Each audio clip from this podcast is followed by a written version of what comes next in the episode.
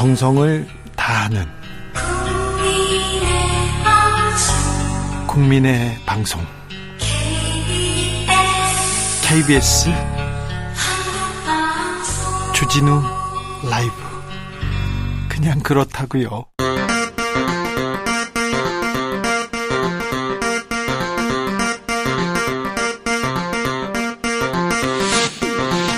주진우 라이브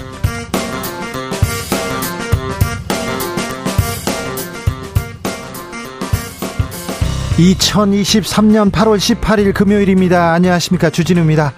윤석열 대통령 한미일 정상회의 참석차 미국을 방문했습니다. 우리 시각으로 내일 새벽 한미일 3국 정상이 캠프 데이비드에서 만나게 됩니다. 이번에는 어떤 성과 가져오게 될 것인지 외교통 윤상현 국민의힘 의원과 전망해 봅니다.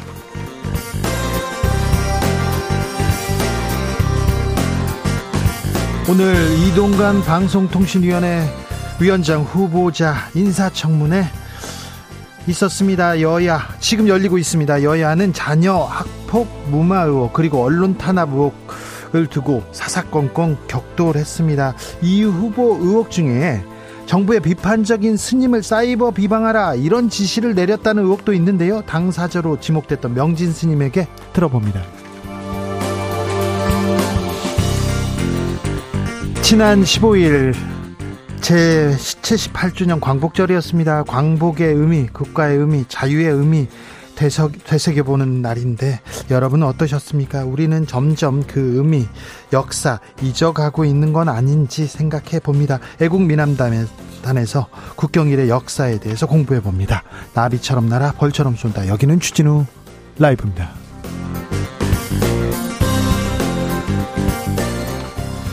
오늘도 자중차에 겸손하고 진정성 있게 여러분과 함께 하겠습니다. 오늘은 쌀의 날이라고 합니다. 쌀에게도 생일이 있네요. 음, 한자 쌀 밑자가 이 팔자 이렇게 비슷하잖아요. 그리고 그 농부의 손길이 아 88번 필요하다고 해서 8월 18일을 쌀의 날로 정했다고 합니다. 네. 농부의 마음에 대해서 한번 얘기해 볼까요? 음, 여러분께서는 어떤 농사 짓고 있습니까? 어떤 농사 짓고 싶습니까? 자식 농사 지었는데요. 네. 힘들어요. 뭐. 아이고, 뭐 그런 얘기도 있고요. 음, 저는 어떤 과일을 좋아합니다. 그래서 과일 농사를 짓고 싶어요. 제 친한 형이 망고를 좋아해가지고 망고 농장을 샀어요. 제주도에다가 크게 망했습니다. 그 섣불리 이거 섣불리 이거 되는 거 아닙니다. 자 인생 농사는 어떻고 또 취미 농사는 어떤지요. 자 여러분께서는 어떤 씨앗을 뿌리고 싶으십니까? 음 그리고요. 음 어떤 그 열매 거두고 싶은지도 알려 주십시오. 어, 농부들에게 감사하다는 격려도 좋습니다. 샵 9730 짧은 문자 50원 긴 문자는 100원이고요. 콩으로 보내시면 무료입니다. 그럼 주진우 라이브 시작합니다.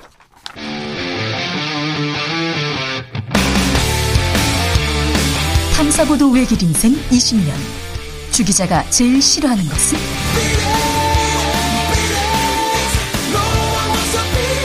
이 세상에서 비리와 부리가 사라지는 그날까지.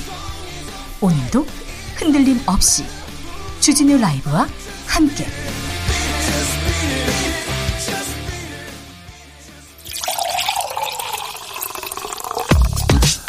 진짜 중요한 뉴스만 쭉 뽑아냈습니다. 주스 정상근 기자 어서 오세요. 안녕하십니까. 이동관 방통위원장 후보자 인사청문회 진행되고 있습니다.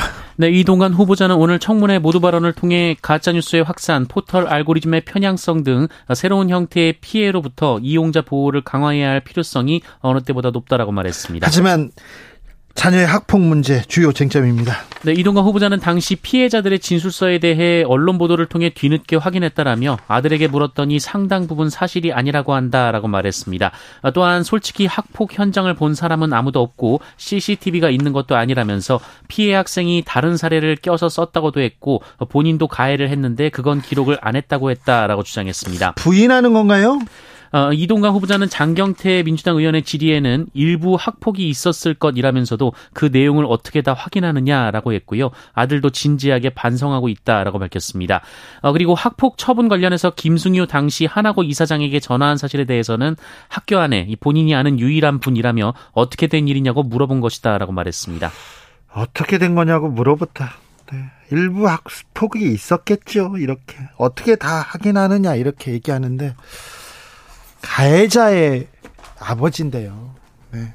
잘한 건 아니지 않습니까? 피해자한테 상처를 줬지 않습니까? 그런데 아, 뭐 그런 일이 있었을 수도 이런 식으로 얘기한다는 것은 또 국민들은 어떻게 받아들일지 그런데 하나고등학교 담임교사한테 음, 이동관 후보자 배우자가 생기부 수정해달라 수차례 요구했다는 주장이 제기되기도 했습니다. 네, MBC는 이동관 후보자 아들의 1학년 담임을 맡았던 교사가 과거 이동관 후보자의 부인이 몇 차례 전화해서 지각 기록 등을 수정해 줄 것을 요구했다라는 증언을 했다고 보도했습니다.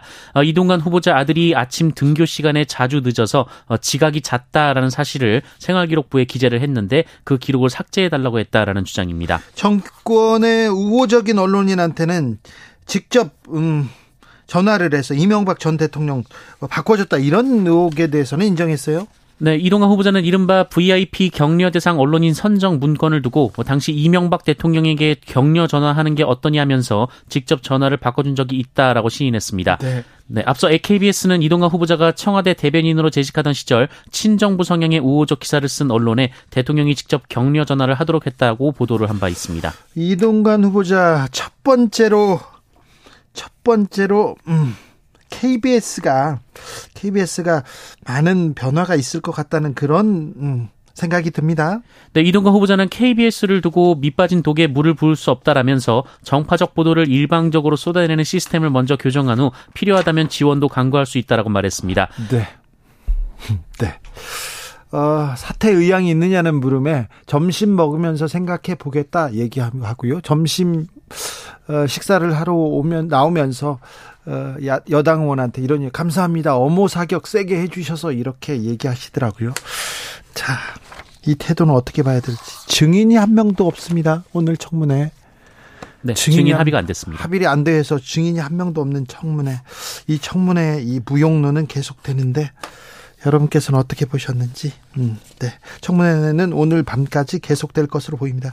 윤석열 대통령 미국 현지에 도착했습니다. 네, 한미일 정상회담 창석차 어제 오후 출국한 윤석열 대통령이 현지 시간으로 17일 미국 워싱턴 DC에 도착했습니다.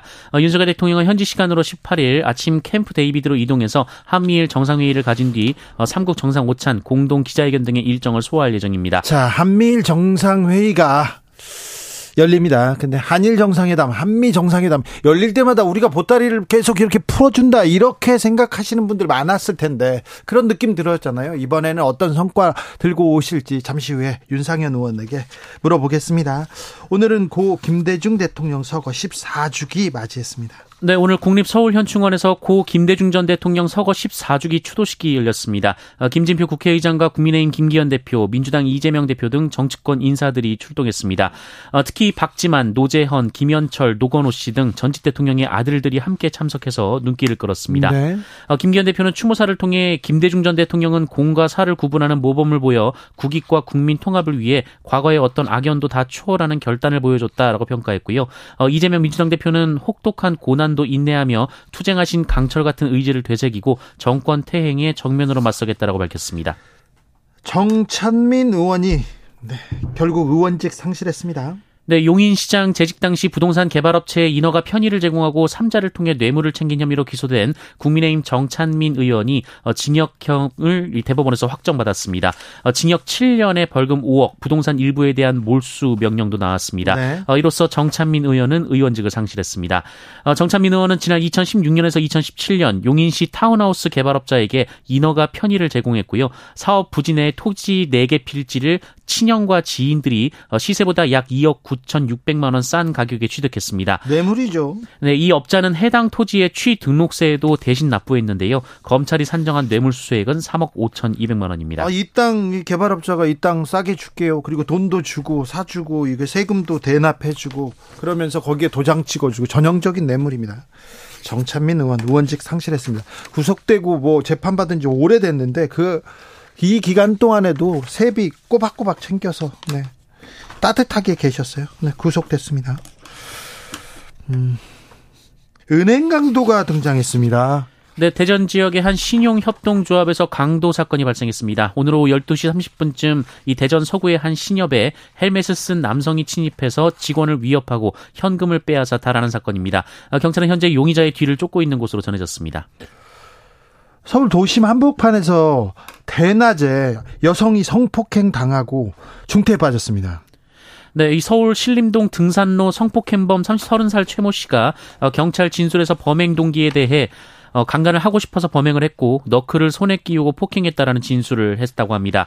어, 너클 두 건은 현장 두 개는 현장에서 수거가 됐고요. 이 피해자는 병원에 이송됐고 위독한 상태로 전해지고 있습니다. 어, 최 씨는 어제 오전 이 신림동의 한 공원과 연결된 야산의 등산로에서 피해자를 폭행하고 성폭행한 혐의로 범행 현장에서 체포가 됐습니다. 흉기 난동 사건이 계속됩니다. 협박범도 계속 늘어나고 있습니다. 은행각도까지 등장했습니다. 검사가 대통령입니다. 그런데 왜 이렇게 치안이 불안하죠? 이렇게 생각하는 분들 많습니다. 왜 그럴까요? 좀 경찰이 좀 나서야 되는데 경찰이 뭐 하고 계십니까? 치안이 불안하다뇨. 우리나라에서 우리나라가 안전한 나라다. 외국인도 다 이렇게 인정하는 나라인데 왜 갑자기 치안이 불안해졌는지 저만 불안한 게 아닌데 이런 뉴스가 왜 이렇게 쏟아지죠? 이런 부분에 대해서도 좀 세심히 좀 챙겨 주십시오. 경찰청 그리고 검찰청 그리고 그다 그다음에 행정안전부 뭐 하고 계신지. 음.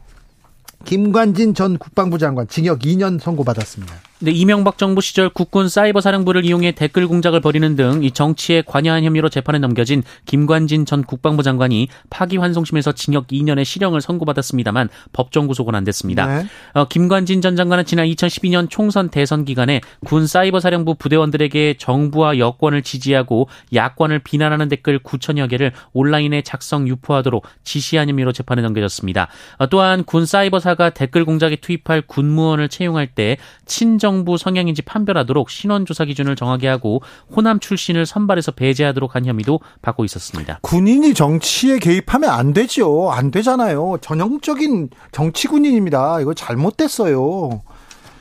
어, 죄질이 매우 무겁다고 재판부에서도 인정합니다. 그런데 네. 대통령께서 이렇게 또 중요한 자리에 쓰셨어요. 대통령 직속 국방혁신특별자문위원회 위원장, 위원장 역할을 합니다. 네. 혐의가 합정, 확정되지도 않고 절차에 맞지도 않다 이런 비판을 받, 받는데 음, 방심위원장 KBS 이사장 해임됐습니다. 그런데 이분은 유죄가 받아 유죄가 확 오늘 났습니다. 오늘 유죄가 판결됐는데 이분을 이렇게 대통령실에서는 계속 기용하겠다고 합니다. 아, 이거 법과 원칙이 어디 있는지 묻지 않을 수 없습니다. 삼성이 전경련 복귀 절차를 밟고 있습니다. 네, 삼성 준법감시위원회가 오늘 삼성이 전국 경제인연합회에 다시 가입한다면 정경유착이 벌어질 경우 즉시 탈퇴할 것을 권고했습니다. 정경유착이 벌어지면 탈퇴한다 이 얘기를 하시네요. 그러면 그냥 그냥 가입하겠다는 거죠. 국정농단 보수 단체 관제 데모 폭식 투쟁 그리고 전경련 이렇게 떠오르는데요. 자, 보수 단체 관제 데모 또 정경련 이런 단체들이 다시 되살아나고 있습니다. 주스 정상근 기자 함께했습니다. 감사합니다. 고맙습니다. 어떤 농사를 짓고 싶으세요? 이렇게 물어봤더니 서원준님께서 로또 농사요. 근데 수확이 없어요. 없다니까요. 이거 확률적으로 이게 음, 뿌린 만큼 거두는 이거는 아닌 것 같은데 로또는 그야말로 로또 아닙니까? 자, 그냥 그냥 여행 그냥 운을 이렇게 한번 시험해 보는 거예요. 7718님 저는 30년 돌싱입니다. 네.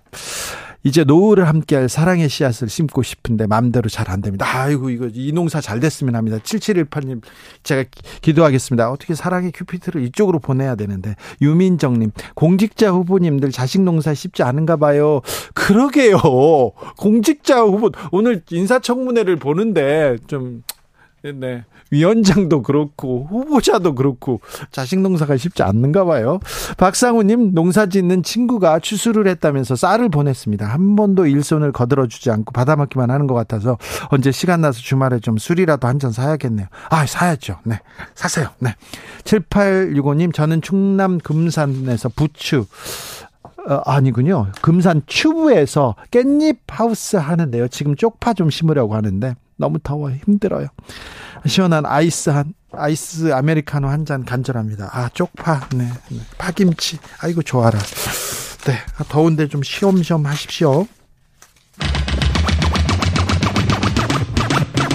주진우 라이브.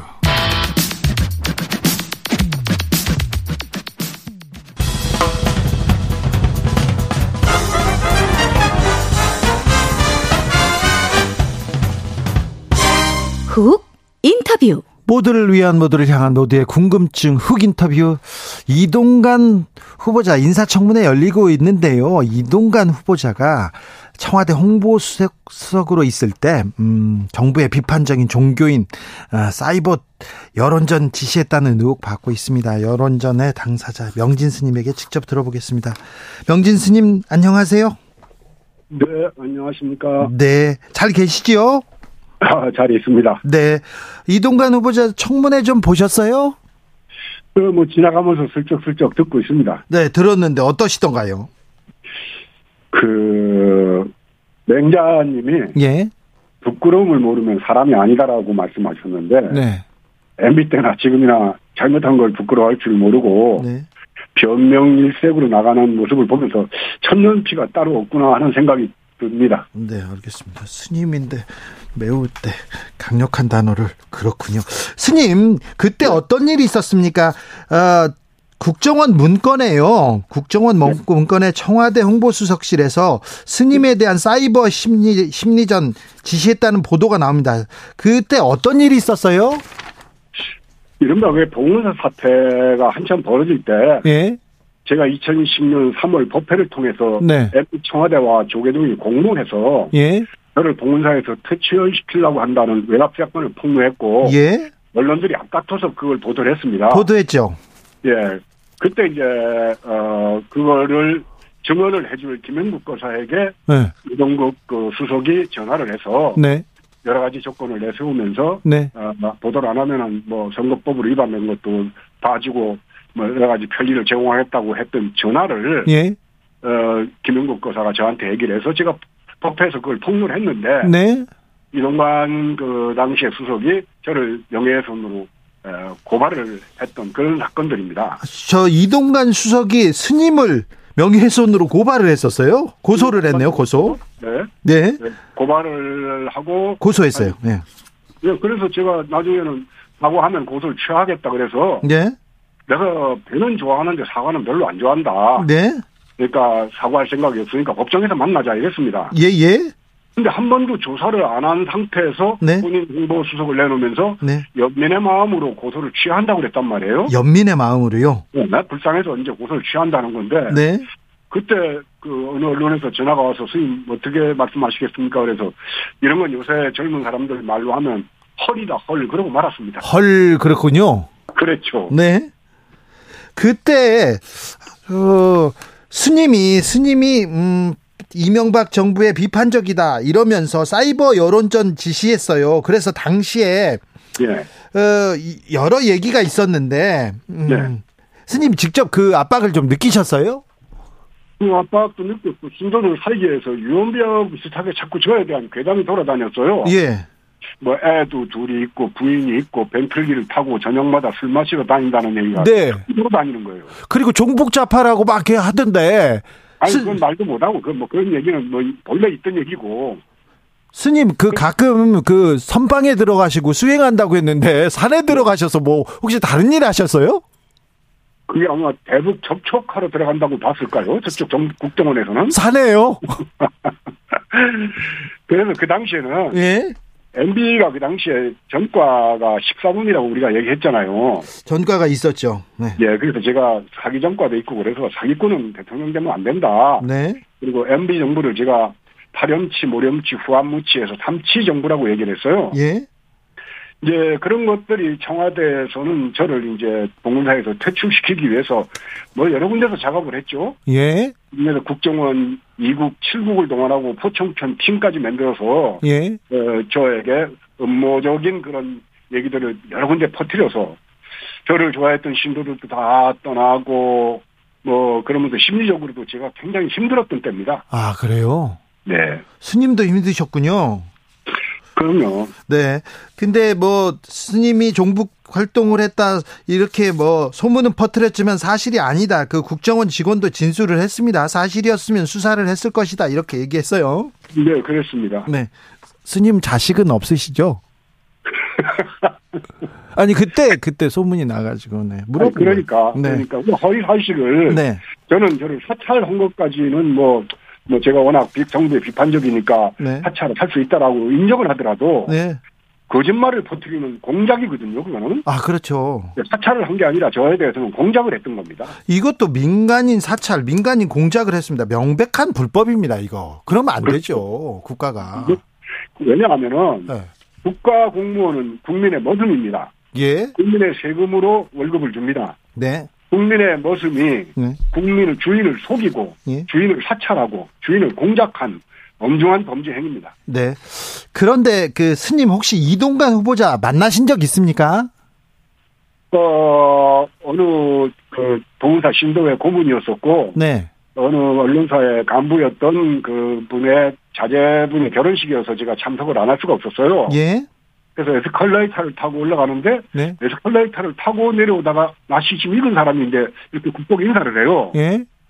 그래서 저는 사람을 잘 몰라보는데, 저 네. 같이 있던 저를 수행했던 그 젊은 친구한테, 야, 근데 누구냐? 그러니까, 아, 스님, 저 이동만이잖아요. 그러더라고. 예, 예. 그래서 저 사람 그 나한테 왜 굽벅거리고 지나가나 딱 만난 건 그거 한 번뿐입니다. 아, 그런데 이동관 후보자가 자서전을 통해서요. 나중에 명진 스님과 오해를 풀었다 이렇게 이렇게 썼던데요. 그야말로 새빨간 거짓말이고 예. 그런 거짓말도 자기한테 이익이 되거나 안 그러면 뭐 진실을 감추기 위해서 거짓말 하는 건 모르는데 이거는 거짓말 안 해도 되는 사안인데 네. 이런 거짓말 하는 거를 보면서 이 사람은 거짓말이 생활 속에서 습관적으로 하는 거짓말 중독성이 있다는 느낌이 들어요. 예.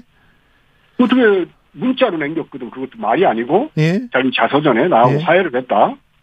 근데 나하고 만난 거는 에스컬레이터에서 올라가고 내려가고 스치듯 본것 말고는 만난 적 없습니다. 아, 그래요? 네. 개인적으로 다 풀었다. 이게 그 스치듯 인사한 게 다다. 아니 아. 그냥 에스컬레이터에서 나는 본인을 몰라봤어요. 본인은 네. 날 알아왔는가 모르겠지만 네. 그 오르고 내려가다가 스치듯 본 것 말고는 만난 적이 없는데 네. 화해를 해서 다 풀었다고 하는 거를 글로 남겼단 말이야. 예, 그러니까요.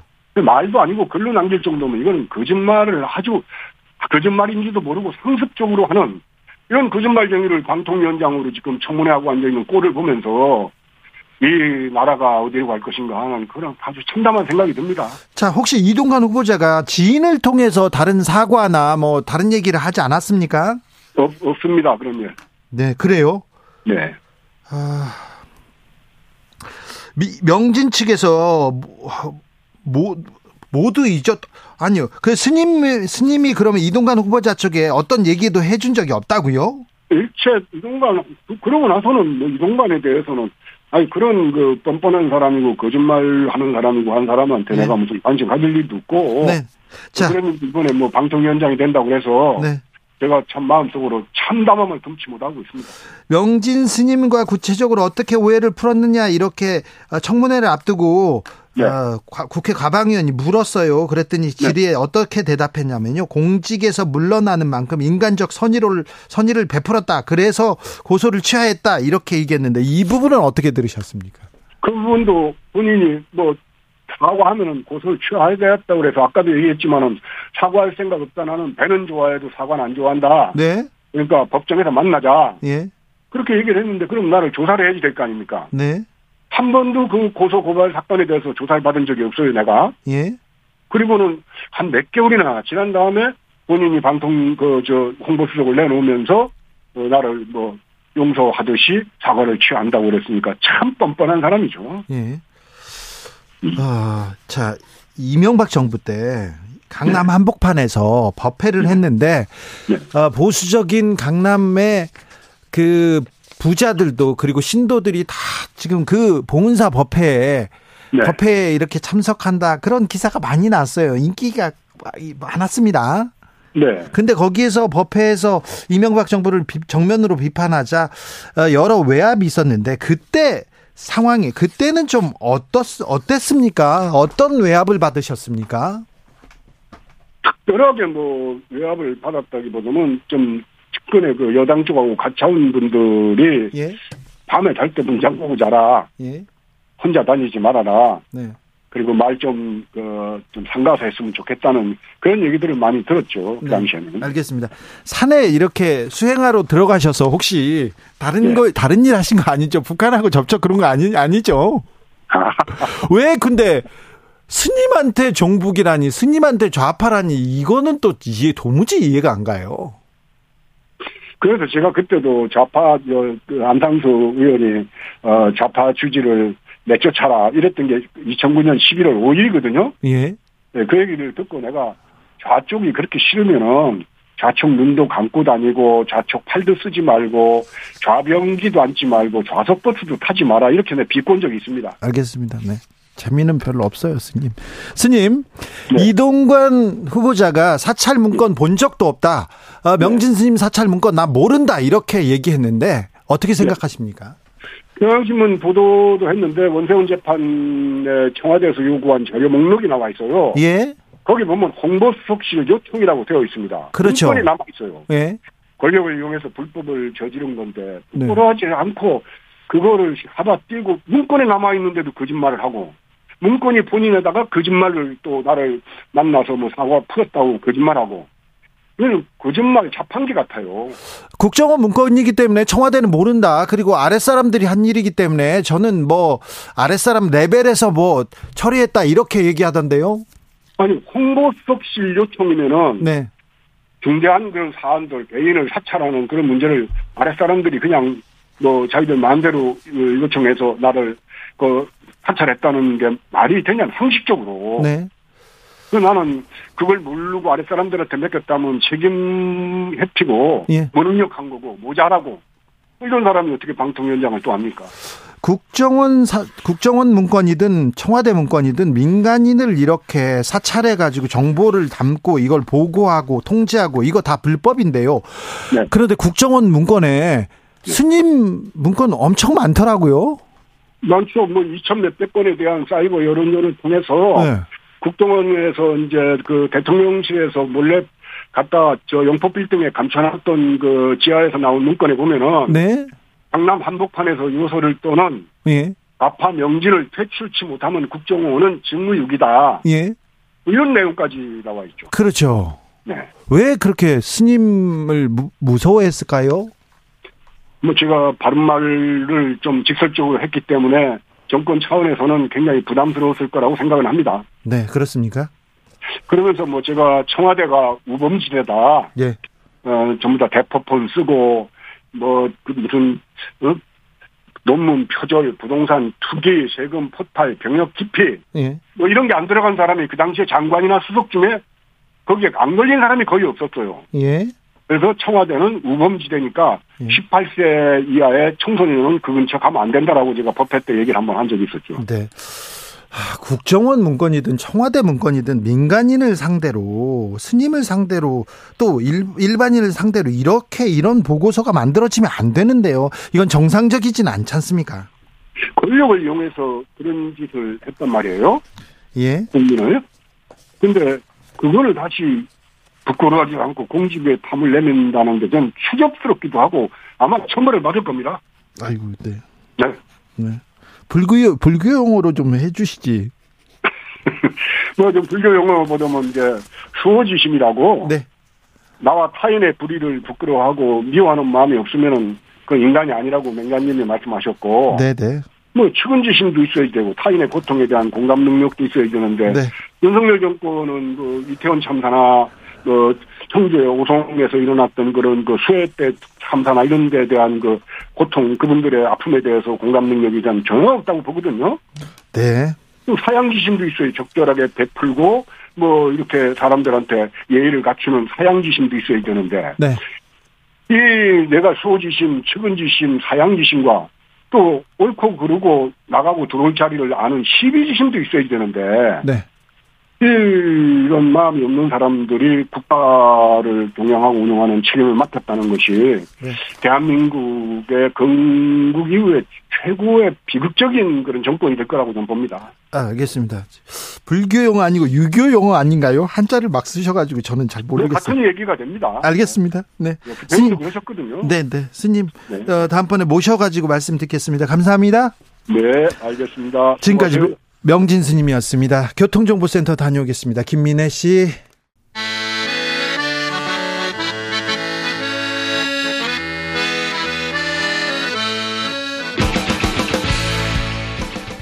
역사를 잊은 민족에게 미래는 없다. 역사에서 배우고 미래를 열어가겠습니다. 애국심으로 미래를 여는 남자들, 애국 미남단. 애국미남단 1호 역사학자 전우영 교수 모셨습니다. 어서 오세요. 네, 안녕하세요. 네. 교수님, 광복절이었습니다. 네. 네. 광복절 어떻게 보내셨습니까? 어, 조금 암담했어요. 아, 그래요? 어, 대통령 그 경축사를 듣고서 네. 어, 우리 헌정사 8, 78년간, 그러니까 이제 광복이 78년 동안에 예, 역사상 없었던 좀 경축사를 말씀하셔가지고, 아, 그렇죠. 어, 좀, 하여튼 좀, 좀, 저, 저로서는 좀 암담했습니다. 아, 박근혜 전 대통령의 경축사가 기억에 납니다. 이명박 전 대통령의 경축사도 기억에 남습니다. 그런데 이번에 윤석열 대통령의 경축사에는 역사, 과거, 이런 부분은 거의 빠져 있었습니다.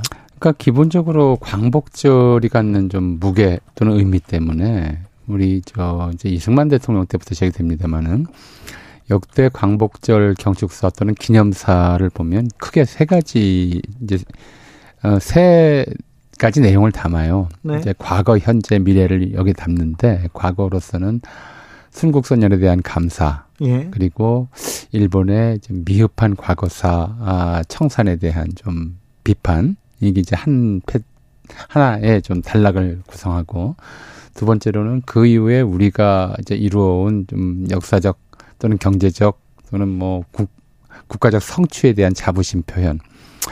어, 뭐, 때로는 이제 거기에 자기 시대, 자기 시- 이 정권의 치적을 담기도 하죠. 그리고 세 번째로는 어, 이게 이제 헌법적 책무죠. 조국의 평화적 통일이라는 사명에 입각하여 이렇게 돼 있잖아요. 우리 헌법 전문에. 네. 그래서 우리 미래, 그러니까 평화든 통일이든 우리 미래에 대한 전망 이런 걸 이제 담게 마련인데 네. 어, 통일에 관한 이야기 또는 이제 남북 간 평화 공존에 관한 이야기는 빼놓으셨고 그 다음에 일본의 미흡한 과거사 청산 문제에 대한 지적도 빠졌고 거꾸로 이제 국내의 대립 그것도 좀 별로 이렇게 근거가 있다고 생각되지 않는 뭐 이제 어, 민주 진보 인권 운동가로 위장한 이제 공산 전체주의 이 세력이라고 하는 것에 대한 좀 어, 공격을 좀 많이 할애하셨고 네, 지난번에 이어서 공산, 저- 공산 전체주의가 나왔는데요. 공산 전체주의라는 단어는 또 좀 생소합니다. 그건 아마 지구상에 없는 단어를 새로 만든 것 같아요. 만드신 것 같은데 이것도 누가 뭐 만들었겠죠. 만들었는데 그 동안에 뭐 종북조합하니 뭐 이제 이런 식으로 표현을 하던 어, 그런 것들을 좀 이제 너무 많이 있어서 식생해서 새로운 표현을 만들었는지 모르겠습니다만은 어, 보통 전체주의 그러면 파시즘을 얘기하고 네. 공산주의는 그 자체로 또 별도의 전- 전체주의적 속성이 있다고 해서 그걸 넘어가는 거거든요. 그러니까 자유민주주의란 말을 많이 쓰셔서 민주주의의 자유가 기본적인 속성으로 들어가 있는 것이고 공산주의의 전체주의가 기본적으로 들어가 있는 것인데 그런 식으로 굳이 분리했나 아, 싶은 생각도 들었습니다. 네. 국경일의 역사에 대해서 조금 공부해 보겠습니다. 국경일 언제부터 우리나라에서 국경일을 정해서 이렇게 기념하기 시작했습니까? 그러니까 이제 국경일 너무나 익숙해서 네. 이제 우리가 그냥 옛날부터 있었겠거니 하는데 네. 사실은 이게 근대의 산물이에요. 아, 근대 그렇죠. 국민 국가가 형성이 될때 네. 국경일 제정이 이른바 국민 국가 형성의 하나의 이제 지표가 되는 거죠. 네.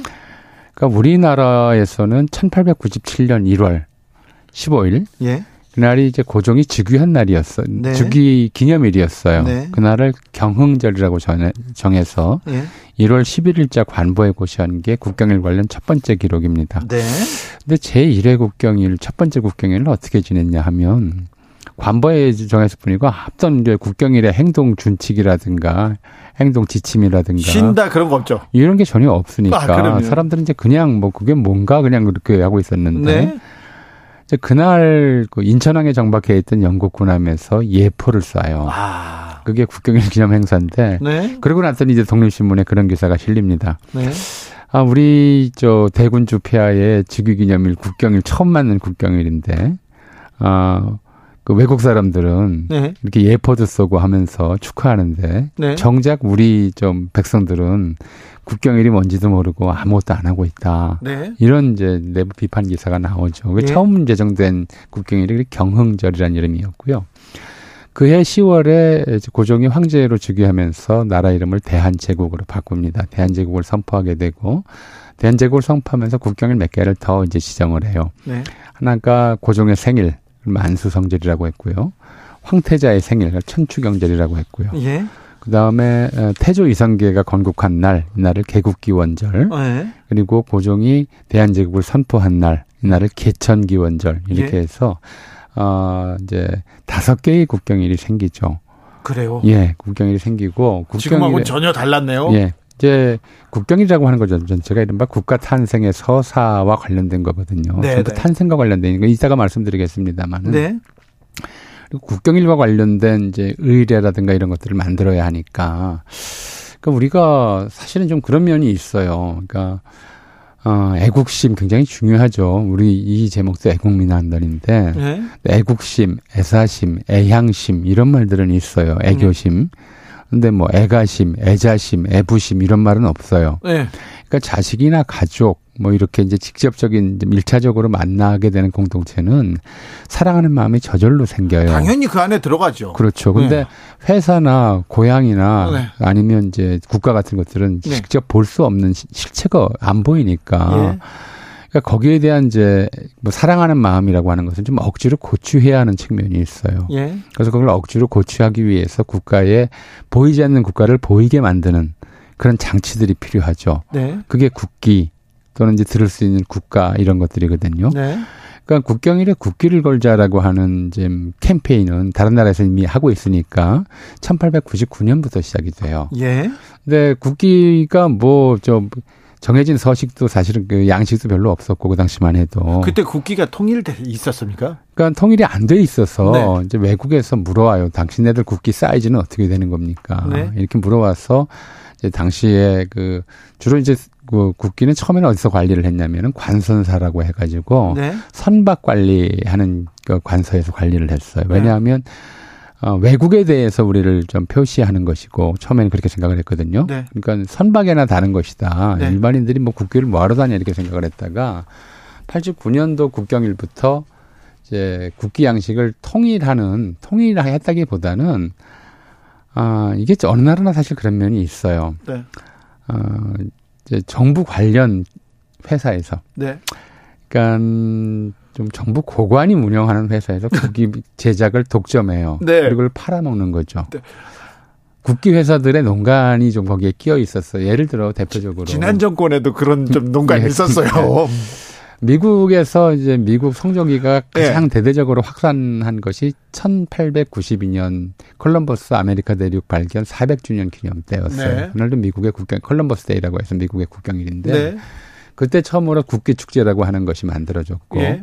국기가 엄청나게 팔렸죠. 네. 그걸 만든 것이 이제 국기 회사들의 농간이었었는데 그럴 근데 그게 국기가 확산하는 굉장히 중요한 계기가 된 거죠. 그렇죠. 우리도 1899년에 지금 저도 자료를 찾아봤는데 결국 이름은 못 찾았어요. 모 대관이 운영하는 국기 예. 회사에서 국기를 이제 시전 상인들한테 다 팔아서 네. 강매를 한 거죠. 강매를 해서 그 무렵에 있는 사진들을 보면 이제 서울 시전거리나 남대문 상가거리에 집집마다 태극기가 걸려 있는 장면이 나와 있어요. 네. 이렇게 이제 국경이라는 국기를 건다라는 관행이 만들어졌던 거죠. 몇해 정권 몇 전 전전 정권 때인데요. 서울 시내 큰 국기를 걸고 그리고 예. 집집마다 국기 걸자 막 그런 운동이 막 벌어졌어요. 예. 광고도 그렇고 나중에 보니까 관계사 어, 관계자가 하는 회사더라고요. 그렇죠. 네. 그건 뭐 이제 늘 있었던 일이고 아, 1900년에 얼마나 웃기는 일이 있었냐면 네.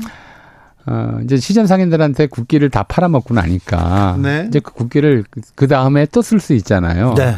그러니까 이제 시장이 확 줄어든 거죠. 그렇죠. 민간인들은 잘 안 사고 네. 그러니까 어, 순검들 그러니까 요즘으로 치면 경찰들이 돌아다니면서 올해부터는 국경일에 국기를 두 개씩 달기로 됐다라고 하면서 또 팔을 또 강매를 한 거예요. 아, 그래요? 예, 또 강매를 아, 했는데 두 개. 예. 이게 이제 말썽이 되니까 예. 아, 두 개 다는 건 좀 좀 와전된 거다. 예. 왜 우리 저 권력자들이 늘 이제 아, 던져놓고. 예, 던져놓고서는 와전된 거다 그런 말 한 적 없다 이렇게 오리발 내미는 그런 방식으로 예. 그때도 그런 일이 있었어요. 그렇게 네.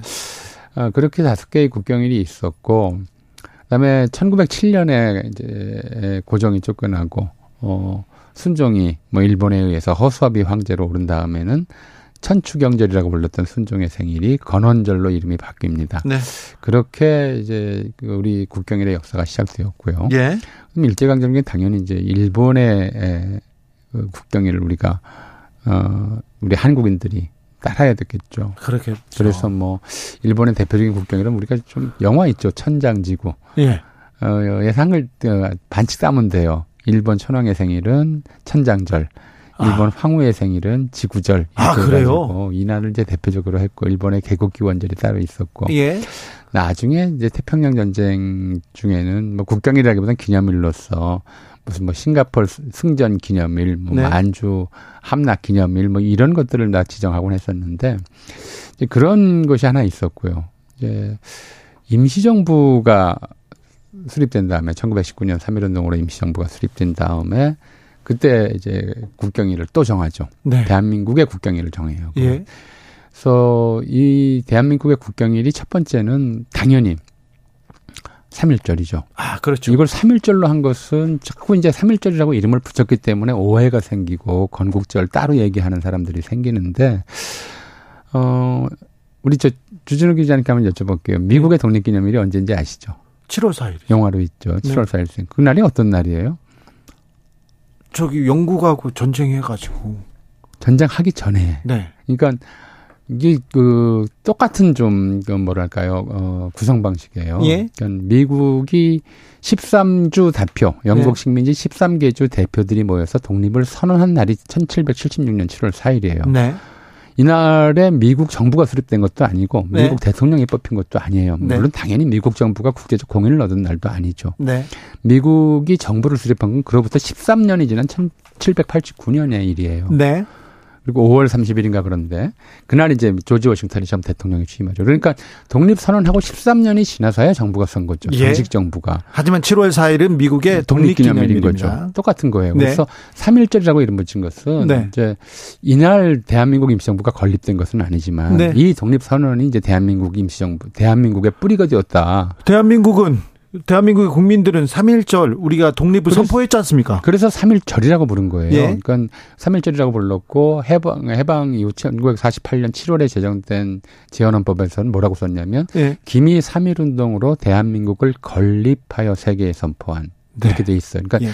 대한민국을 나라를 건립했다가 건국이라는 거잖아요. 그렇죠. 원래 건국인데 3월 1일 날 대한민국 임시정부가 생긴 게 아니니까 건국절로 하질 않고 이제 그 3.1절이라고 불렀던 거죠. 어쨌든 대한민국 민중들은 거리에 나와서 독립을 그렇죠. 외쳤어요. 외쳤고 독립 어, 만세를 거죠. 네네. 독립 만세라고 하는 것은 독립시켜 주십시오 하는 게 아니란 말이에요. 어, 우리는 독립국이다. 독립국이다. 그러니까 네. 이 독립을 만년 동안 지키자 이런 네네. 말이에요. 그리고 어 그래서 이제 그 1920년 3월 1일 날 제1회 독립 독립기념식을 거행해요. 예. 독립기념식을 대한민국 임시정부 상해에서 거행을 하고 예, 독립기념식이었습니다. 독립기념식이 독립 제1회 기념식이었고 그래서 다시는 저 태극기가 예. 아, 이제 바닥에 떨어지지 않게 하자. 아, 뭐 이런 이제 안창호 선생, 뭐 여운형 선생 이런 사람들이 이제 이 기념 축사를 했었죠.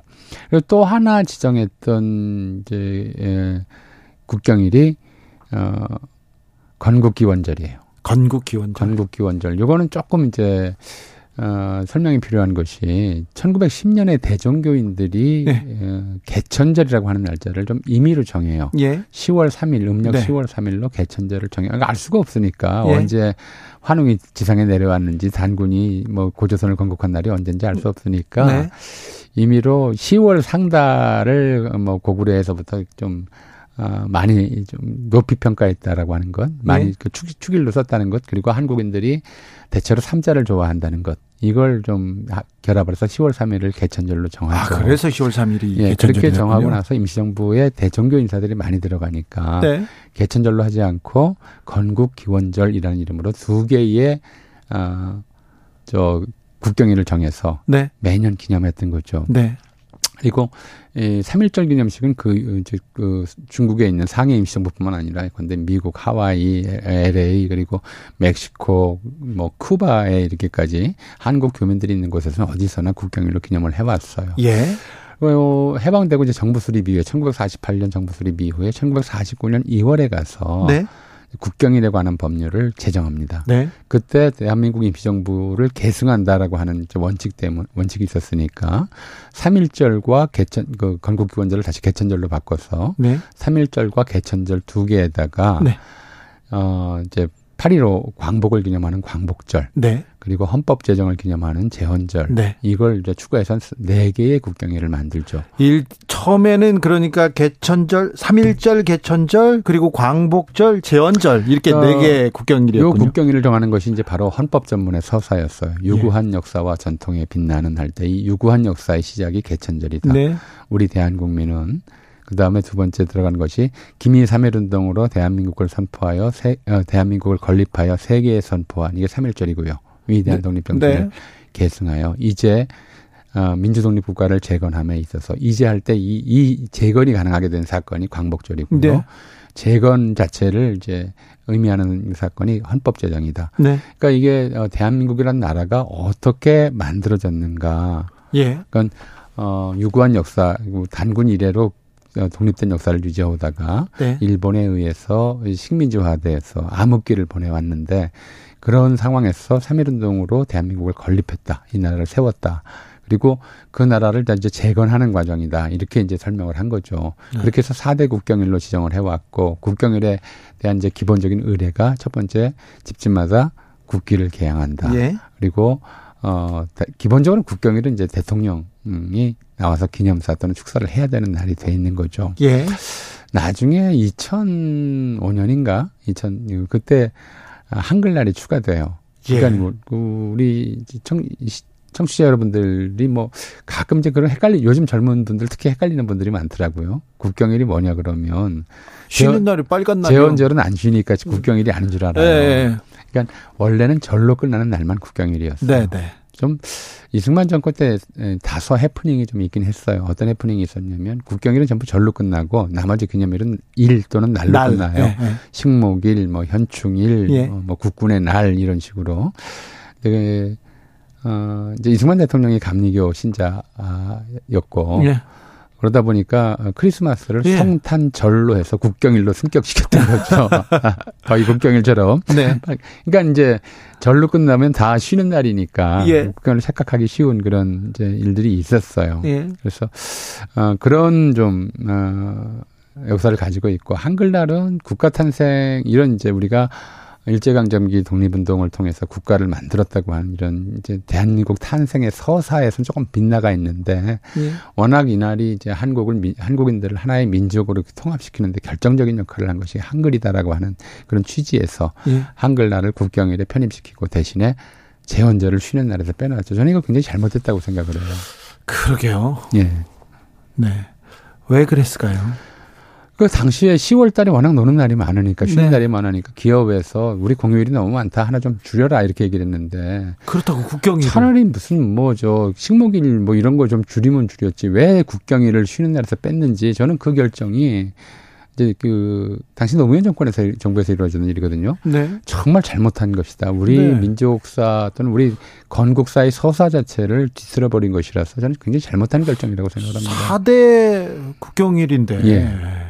제일 먼저 생겼는데 그게 왜 무슨 뭐 기업의 저 뭔가 그이 이익을 위해서 네. 국민이 그냥 어, 좀 어, 양보해야 되는 양보할 수 있는 그런 날이 아니었거든요. 너무 좀 어, 생각을 잘 못했던 것 같아요. 네. 네. 그렇습니다. 음, 뭐 아니 성탄절입니다. 석가 석가탄신일 이렇게 부처님 오신 날 그런 나중에 나중에 석탄절이라고 부르기도 했었어요. 네, 네, 네, 맞아요. 그러다가 부처님 오신 날하고 크리스마스로 다시 바꿨죠. 헷갈릴까봐. 그렇죠. 네. 그 국경일은 아니죠. 예, 아니죠, 네. 당연히. 생- 생일이네요. 자. 아, 6799님께서 전우영 교수님 차분하신 역사 설명 늘 존경합니다. 얘기하는데, 아, 전우영 교수님은 애국심하고요. 또 미모를 보고 이 프로를 지금 진행하고 있습니다. 본인은 미모 쪽에 이렇게 계속 이렇게 집중하고 계십니다. 아, 음, 만우절, 만우절은 안 쉽니까? 백승희님께서 하는데, 아, 만우절은 국경일은 아니죠. 만우절이라는 이름도 나중에 그 처음에는 그 뭐라고 그랬냐면은 어 바보 천치의 날, 네, 바보의 날. 천치의 날 네. 이렇게 좀 불러서 일제 강점기에 그게 처음 아, 알려졌을 때. 아, 그래요? 예. 일제 강점기에 있었어요? 일제 강점기에 유럽 그 유럽에서는 네. 4월 1일 날 이렇게 Fools' Day 좀 해가지고. 예, 농담을 하는데 네. 그걸 이제 바보 천치의 날이라고 한다 이런 식으로 당시 신문 기사에 소개되곤 했죠. 전우영 교수였습니다. 말씀 감사합니다. 네.